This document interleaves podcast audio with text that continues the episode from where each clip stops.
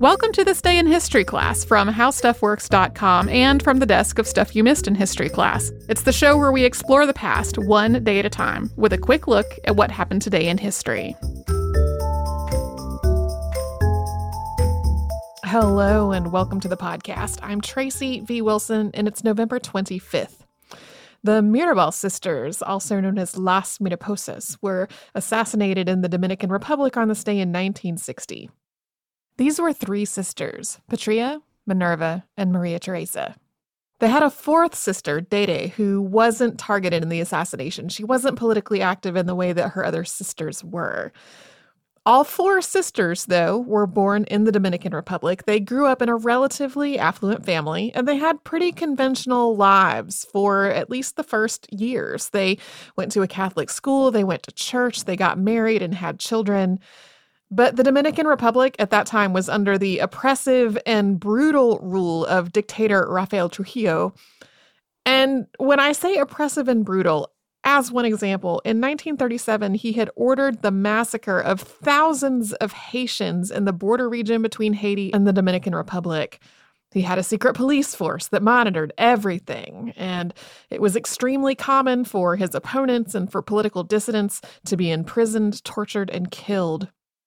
He had total control over virtually every aspect of Dominican society, including the radio and passports and air travel. And he also had a collection of so-called beauty scouts whose job it was to bring him attractive young women. And some of these women, they were very young. Some of them were still schoolgirls. Rafael Trujillo also had a personal vendetta against the Mirabal family. He had invited them to a social event at his estate, and this wasn't the kind of thing that you could turn down. While they were there, he started making advances on Minerva Mirabal. This was before she got married. In some accounts, this led to a heated argument between the two of them. In other accounts, she slapped him. Regardless of exactly what happened, though, this was unacceptable to him. Minerva's father was imprisoned. She and her mother were kept basically under house arrest at a hotel. Their family was the target of suspicion and surveillance for years. Trujillo even tried to stop Minerva from finishing law school. Once she graduated, she wasn't even allowed a license to practice.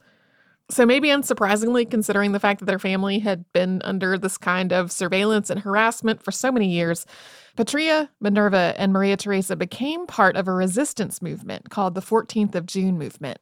It was named for a failed attempt by exiled Dominicans to try to retake the country from Trujillo. They planned to assassinate him with a car bomb, but just before they were supposed to carry that out, the leaders of this movement were arrested and imprisoned, and this included Minerva and Maria Teresa and all three of the sisters' husbands.